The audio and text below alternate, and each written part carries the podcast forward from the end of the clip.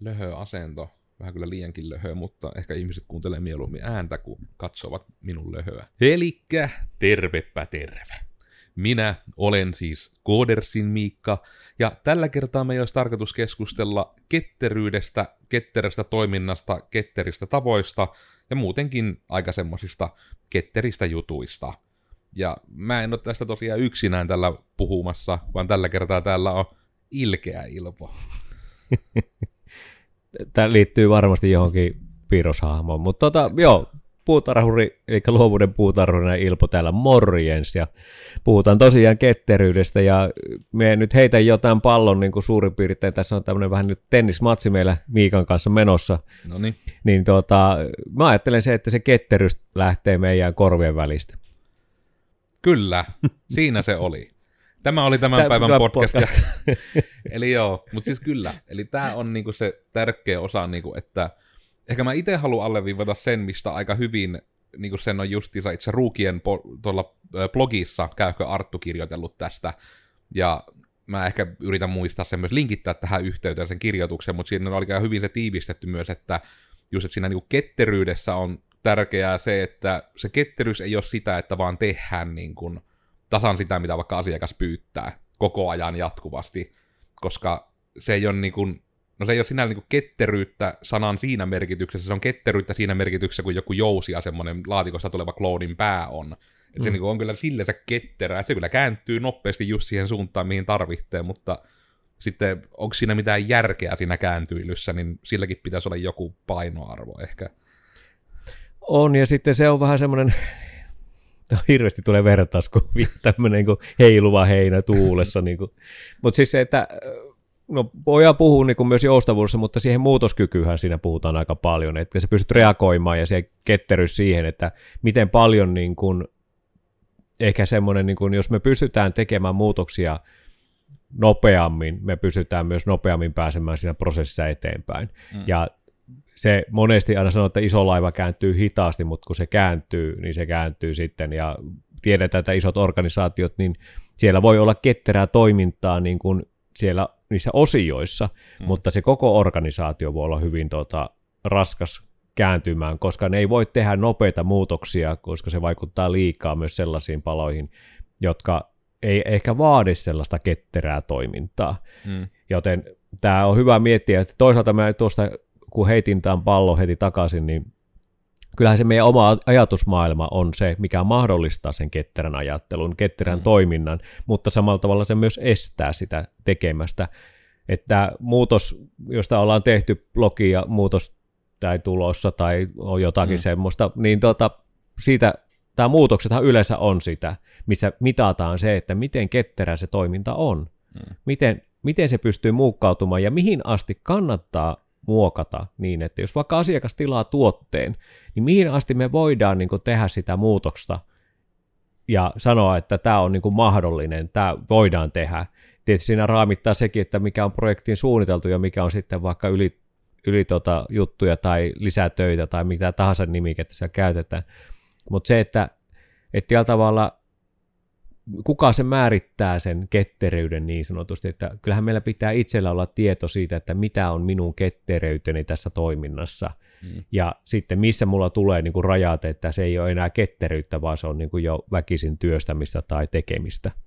Ja toi on semmoinen niin kuin, että esimerkkinä ketteryydestä, eli just tämä, että mitenkä, jos me vaikka puhutaan, että me ollaan ketterä digitoimisto, niin ohjelmistokehityksessä ketteryys tarkoittaa sitä nimenomaan, että projektista on välipalavereita, ja siinä käydään läpi nimenomaan vähän sitä, että minkälaisia juttuja on tehty ja miltä ne näyttää ja miten niitä on tehty, mutta siinä tulee nimenomaan se tärkeä ero, että yleensä projektin alussa, kun tehdään etenkin tarjous, projekti, suunnitelma ja hinnoittelu ja kaikki nämä, no sopimus, niin siinä määritellään, mitä tehdään, minkälainen juttu tulee, mitä asioita se juttu tekee.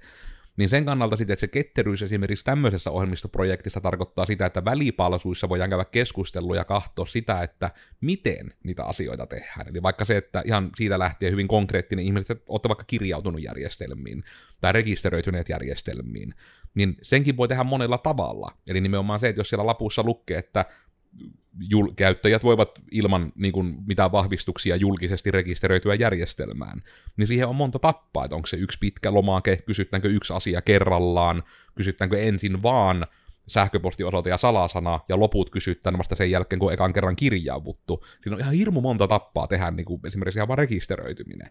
Niin just tämän kautta sitten se ketteryys on sitä ohjelmistoprojektissa taas, että miten asioita tehdään.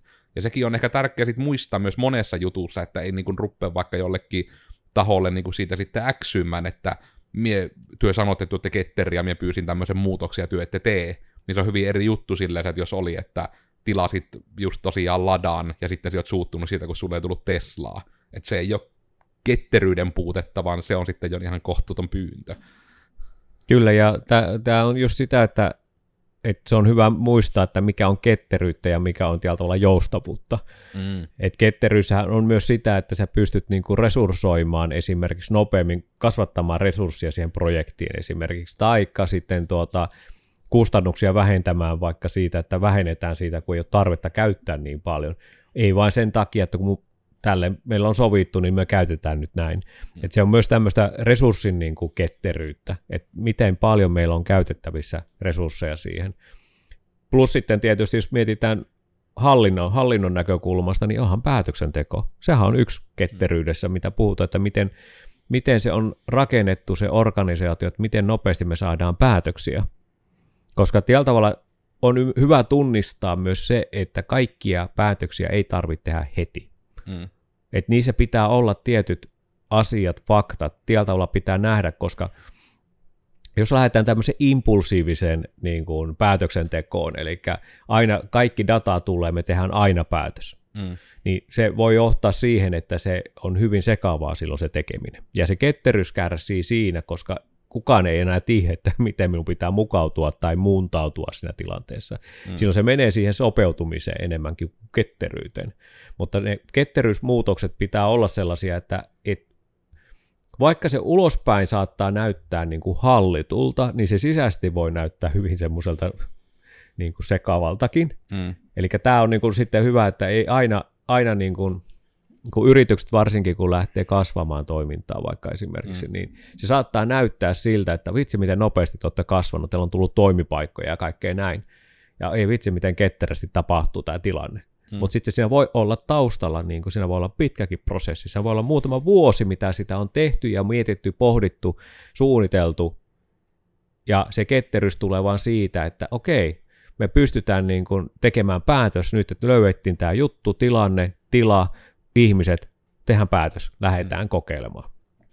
Ja just tämä, että kun sen ketteryydenkin, että ketteryys voi toimia pitkällä aikavälillä, niin ketteryyden pitää myös aina olla johdonmukaista. Eli nimenomaan vaikka justiinsa tämä, että tapahtuu niitä muutoksia, että niistä muutoksista, niin kun, koska monesti jos ollaan ketteriä, niin tapahtuu muutoksia, ja nimenomaan tapahtuu muutoksia useammin kuin vaikka kerran vuodessa.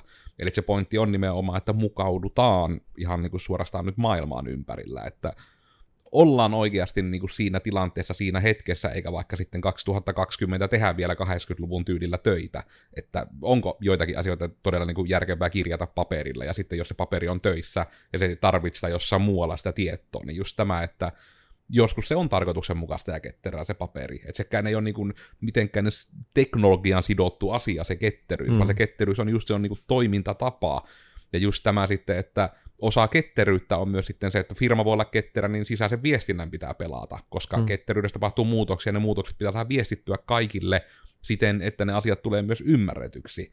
Ja se ei ole niin kuin mitenkään silleen, niin kuin mitään solvaavaa tarkoitus oleva, se pointti vaan on, että se on fakta, että ihmiset voi joskus sanoa asioita, ja sitten se sanottu asia niillä sanoilla niin kuin on eri kuin se, mitä on tarkoitettu. Ja niin kuin tätä vaan käy, näin ihmiset vaan puhuu, ja etenkin meillä, jos on vahvaa murretta vielä siihen kaupan päälle, niin yritäpä välttämättä siellä suurkaupungin ihmisenä ymmärtää, kun myötältä Karjallaa viennettä. Että sitten taas pitää niin kuin täsmentää se, että mitä olla, taas just se, että nimenomaan mitä ei suoranaisesti muutu. Että kyllä se niin kuin kooderissakin tavoite on niin kuin tykittää vaan niin maan perkeleesti, niin maan laadukasta koodia, mutta sitten lopulta se pääjuttu on todella, että tällä taustalla tapahtuu paljon asioita, että millä kaikella se mahdollistetaan.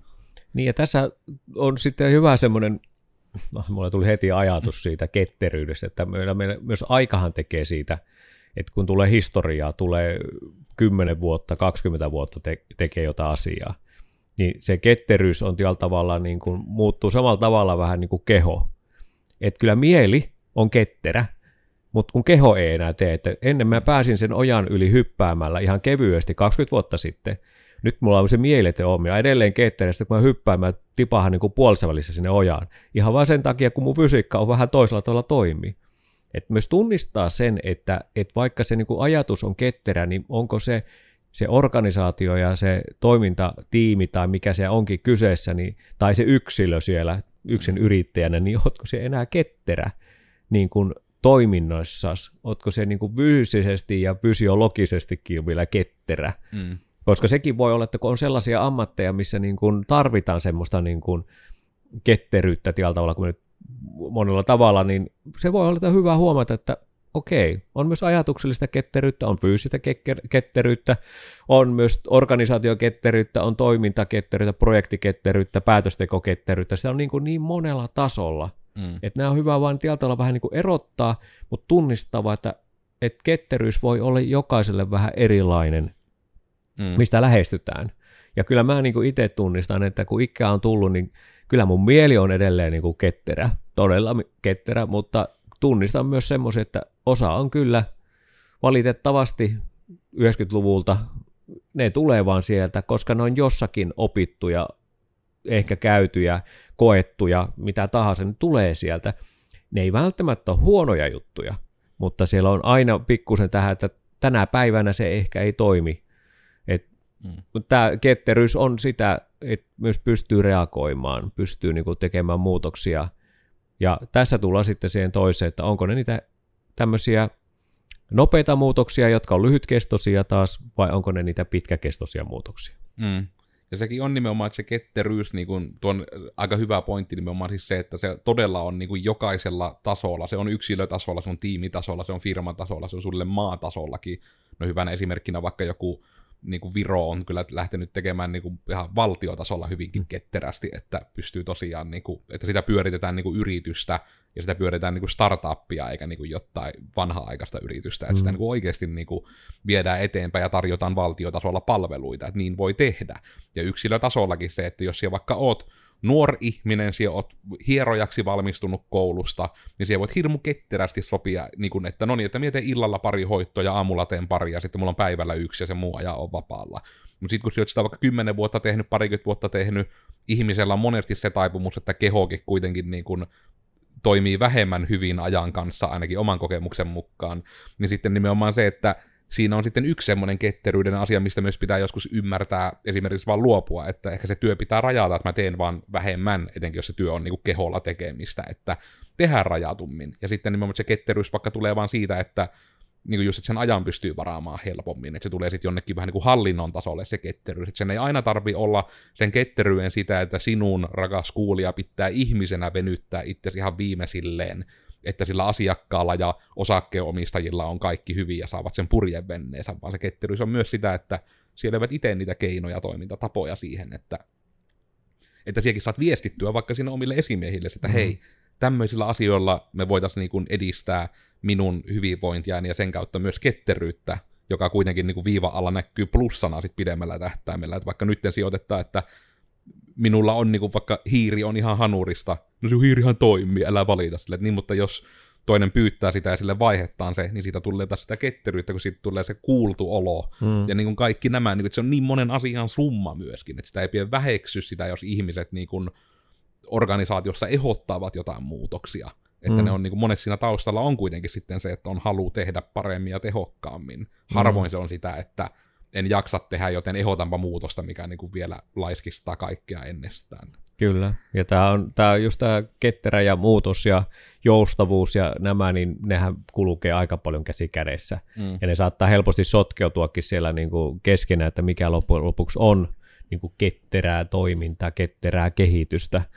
Näitä termejä on käytetty aika paljon, ja varmasti se on, niin kuin etätyöhän on yksi semmoinen malli, että sillä tehdään sitä ketterää toimintaa tieltä olla, että sitä työympäristöä voidaan mukauttaa, ei kaikkea tarvitse tulla tekemään toimistolla esimerkiksi, vaan voi tehdä etänä.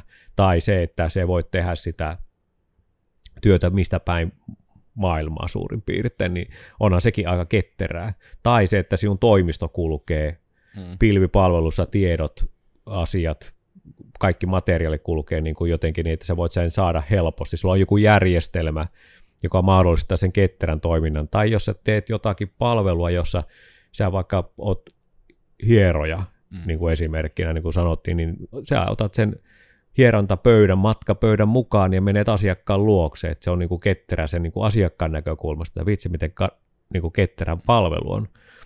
Tai tällä hetkellä on näitä erilaisia ruokapalveluita, mitkä tuodaan kotiin, niin sehän on myös omalla tavallaan ketterä palvelu. Sitä maksetaan, mutta sehän on asiakkaan näköistä ketterää, koska ne on mukautunut, ne kuljettaa sen ja mun ei tarvitse ovella muuta kuin avata ovi ja ottaa ruoka vastaan.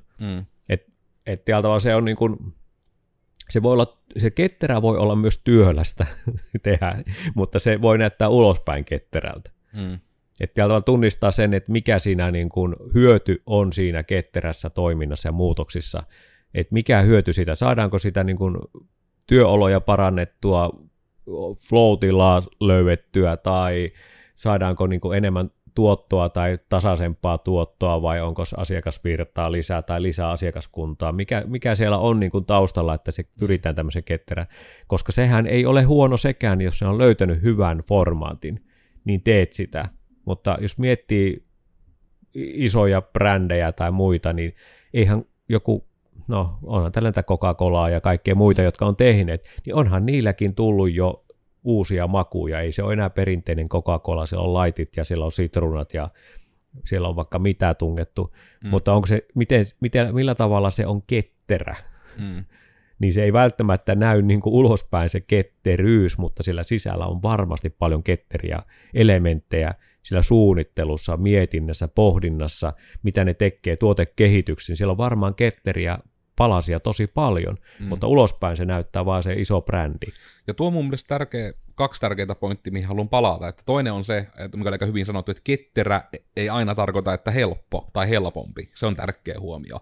Mutta myös tuo Kokis-esimerkki on hyvä, että hyöhän tekivät itse asiassa just aika ison muutoksen, koska muistan tämän, kun Kokista ollaan niin paljon käytetty esimerkkinä meidän tuotteistamispodcasteissa ja muissa. Niin just se, että kun Kokiksella oli pitkään, se että oli se Kokis, sitten oli se siirmuin selvästi edillään se laitti, erillään se Chero, ja heillä oli niinku ne hyvin selkeästi vähän niinku eri kohderyhmille tyrkytetyt eri jutut. Ja se oli pitkään. Se oli varmaan niinku valehtelematta, että ne jo 2000-luvun alussa aloitti sen tämmöisen eriyttämisen. Niin sitten niinku ne on, mä uskallan sanoa, että onko jopa tämän vuoden aikana tapahtunut, että nähän veti sen sitten taas niinku mutkan kautta takaisin yhteen. Että mitä ainakin mä henkkohto on, toki mä en tiedä käynkö mä vaan niin pienissä kaupoissa, mutta nähnyt, että nyt se on nimenomaan niin päin taas, että siellä on vaan tyyli, että siellä on Kokis, Kokis Chero, ja sitten on se joku Kokis Chero Lemoni juttu, onko se Twistin nimellä Kokiksella. Ja ne on kaikki ihan samannäköisiä. Kaikissa on se punainen etiketti, ja siinä on vaan se pikkuinen viiva, vaikka Cherossa se on musta, ja siinä Lemoni-jutussa se on niin kuin keltainen.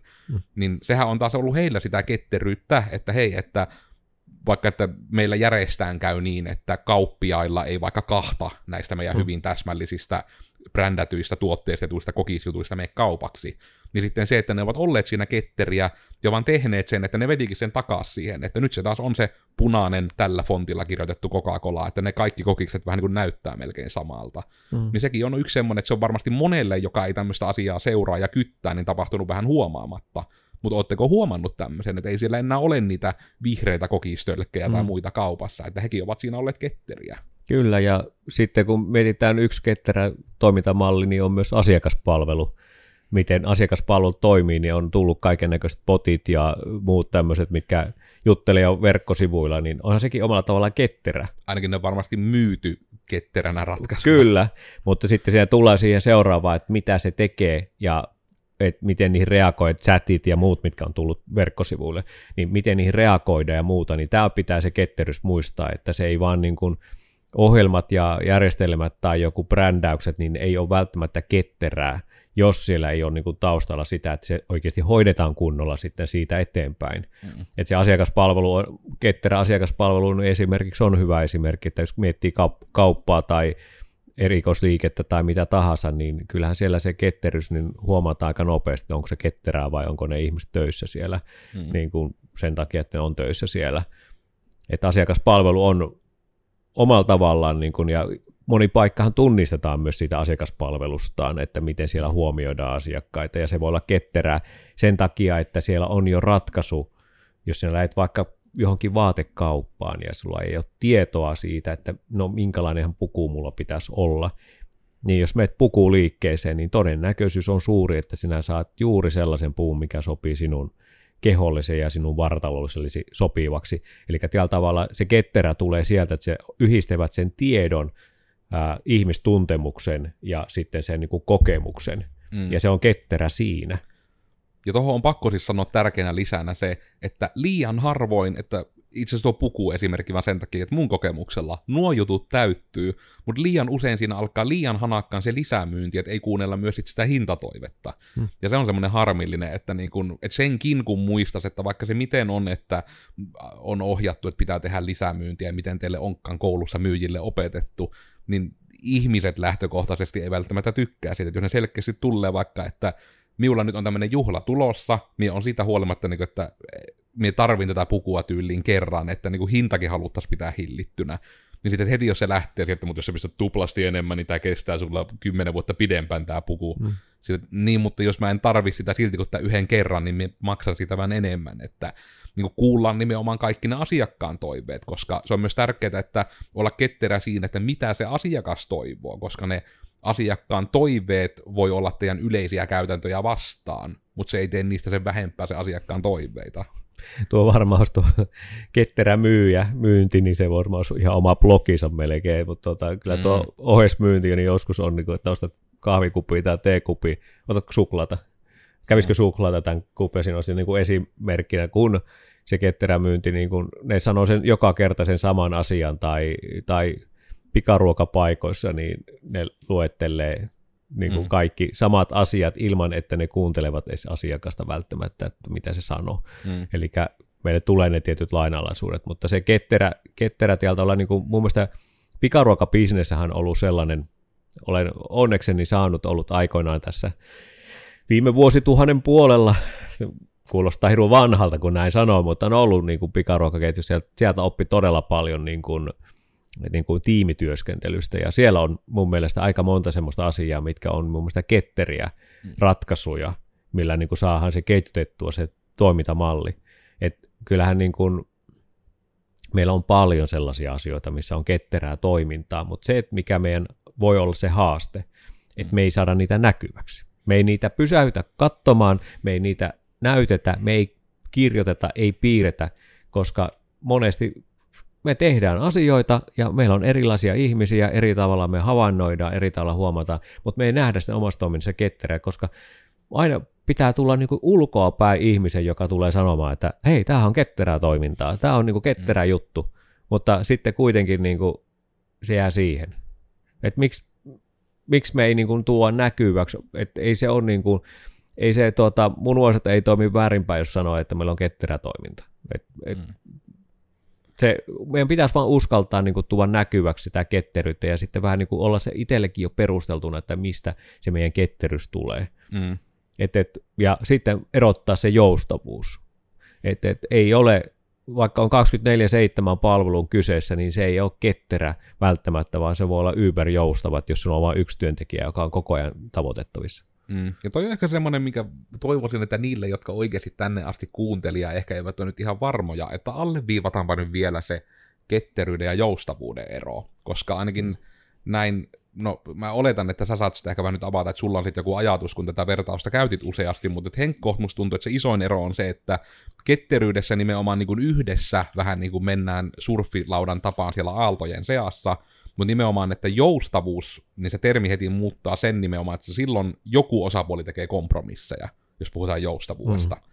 Niin tavallaan tämä, että, no en tiedä, tuleeko sinulla muuten mieleen kootusti tämä esimerkin kautta vähän tätä niin kuin ketteryyden ja joustavuuden eroa taas? No joo, ketteryys on sitä, että se on jollakin tavalla suunnitelmallista toimintaa, että se ketteryys mietitään, että mikä helpottaa sitä tekemistä, plus sitten sitä muutoksentekoa, päätöksentekoa, ja toteutusta.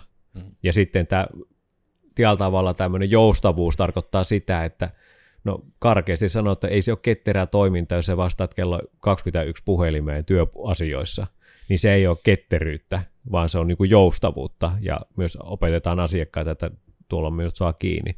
Ketteryys on sitä, että tavallaan heti seurana aamuna, kun se puhelu on tullut olla yhteyksissä, pistetään niin kuin tehdään ne muutokset, jos siellä on joku ollut semmoinen hätä, joka niin kuin, tai hätä on nyt ehkä huono sana tässä tapauksessa, mutta on tarve joku asia, mikä pitää hoitaa, niin hoidetaan siinä.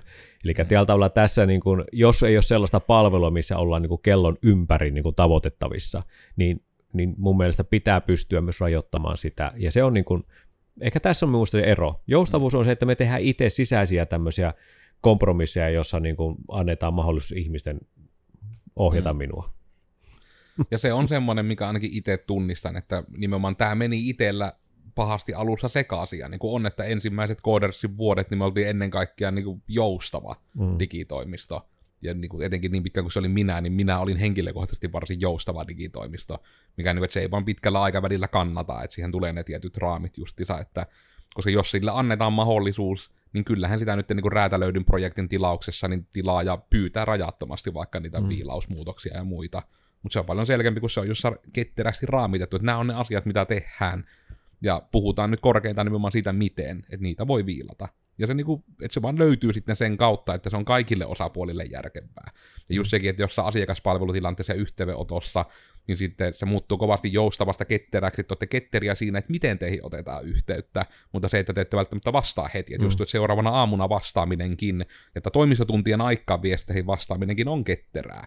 Sekin on ketterää, että olette rajannut itse, että katsotte viestit kello 9 aamulla, puratte sen viesti jonon korkeintaan vaikka puolen tunnin ajan, ja sitten hyppäätte tekemään muuta. Ja sekin on jo niin kuin ketteryyttä sitten sen kannalta, että sille asiakkaalle kuitenkin näkyy, että se on voinut ottaa haluamalla tavallaan yhteyttä. Kyllä, ja paremmassa tapauksessa saat ratkaisun siitä heti, että miten tämä etenee tämä projekti tästä, tai miten me saadaan tämä asia hoidettua. Tai sekin olla ketterä toiminta, jos me ei pystytä tekemään sillä asialle mitään. Että saadaan se päätös tai tieto siitä, koska ne päätökset on nyt se olennaisin juttu, että sä teet niitä päätöksiä. Nyt pitää tehdä, oli ne hyviä tai huonoja, tee päätöksiä. Ja ketterän toiminnan ajatushan on siinä, että siinä on joku ratkaisu tehty. Ja tämä on mun mielestä hyvä ottaa tämä joustavuus ja ketteryys niin kuin esiin, että ne on monesti käsi kädessä menee, mutta sitten se, että jos se joustavuus ohjaa koko ajan, niin silloin on hyvä miettiä, että mikä se on se palvelu, mitä te tuotatte tai mitä te teette, koska silloin se alkaa niin kuin aika, tekeminen, resurssit menee sekaisin. Just se, että ketteryys on pitkä prosessi, mutta joustavuus ei ikinä saisi olla pitkä tapa. Kyllä. Ja myös niinku se niinku ketteryyden kannalta olennaistahan on siis myös se, että minä olin Kodersin Miikka. Ja tällä kertaa me puhuttiin siitä, että mitä se on se ketteryys, mitä se ei ole, milloin se on joustavuutta, milloin ketteryys on hyvästä, miten ketteryys on hyvästä ja miksi ketteryys on hyvästä. Mua löytää itseäni siis kahvalla Teh Kenkae tuolta someista ja ehkä vielä omalta osaltani viimeisinä ajatuksena just sitä, että miettikää ennen kaikkea sitä, että minkä te haluatte sen lopputuleman olevan, älkääkä liikkaa kahlitko sitä, että miten siihen lopputulokseen päästään. Harva osapuoli sitä oikeastaan hyötyy yhtään mitään. Joo. Luovuuden puutarhuri Simosen Ilpo täällä ja löytyy Ilpo Instagramista ja linkkaristahan minut löytää ja minun nimellä käykää moikkaamassa ja käykää pistämässä viestiä. Ja ketterästä sen verran, että fysiologisesti ihmiset, me vanhenemme, jos olet vielä ketterä, tee niitä asioita, hypi pituutta, käy vuorilla, tee mitä tahansa. Jossain vaiheessa ikää, niin keho sanoo, että ei hypitä, joten ole ketterä. Näihin ketteriin kuviin ja tunnelmiin muistatte myös, että ketterästi joka tiistai meille tulee uusi podcasti kaikkiin kanaviin, mitä uskallatte unelmoida YouTubeen kuvan kanssa, joten kannattaa ensi tiistainakin katsoa, mitä meillä oli mielessä. Mutta nähdäänpä sitten ensi kerralla ja se on moro tältä. Ei kun moro!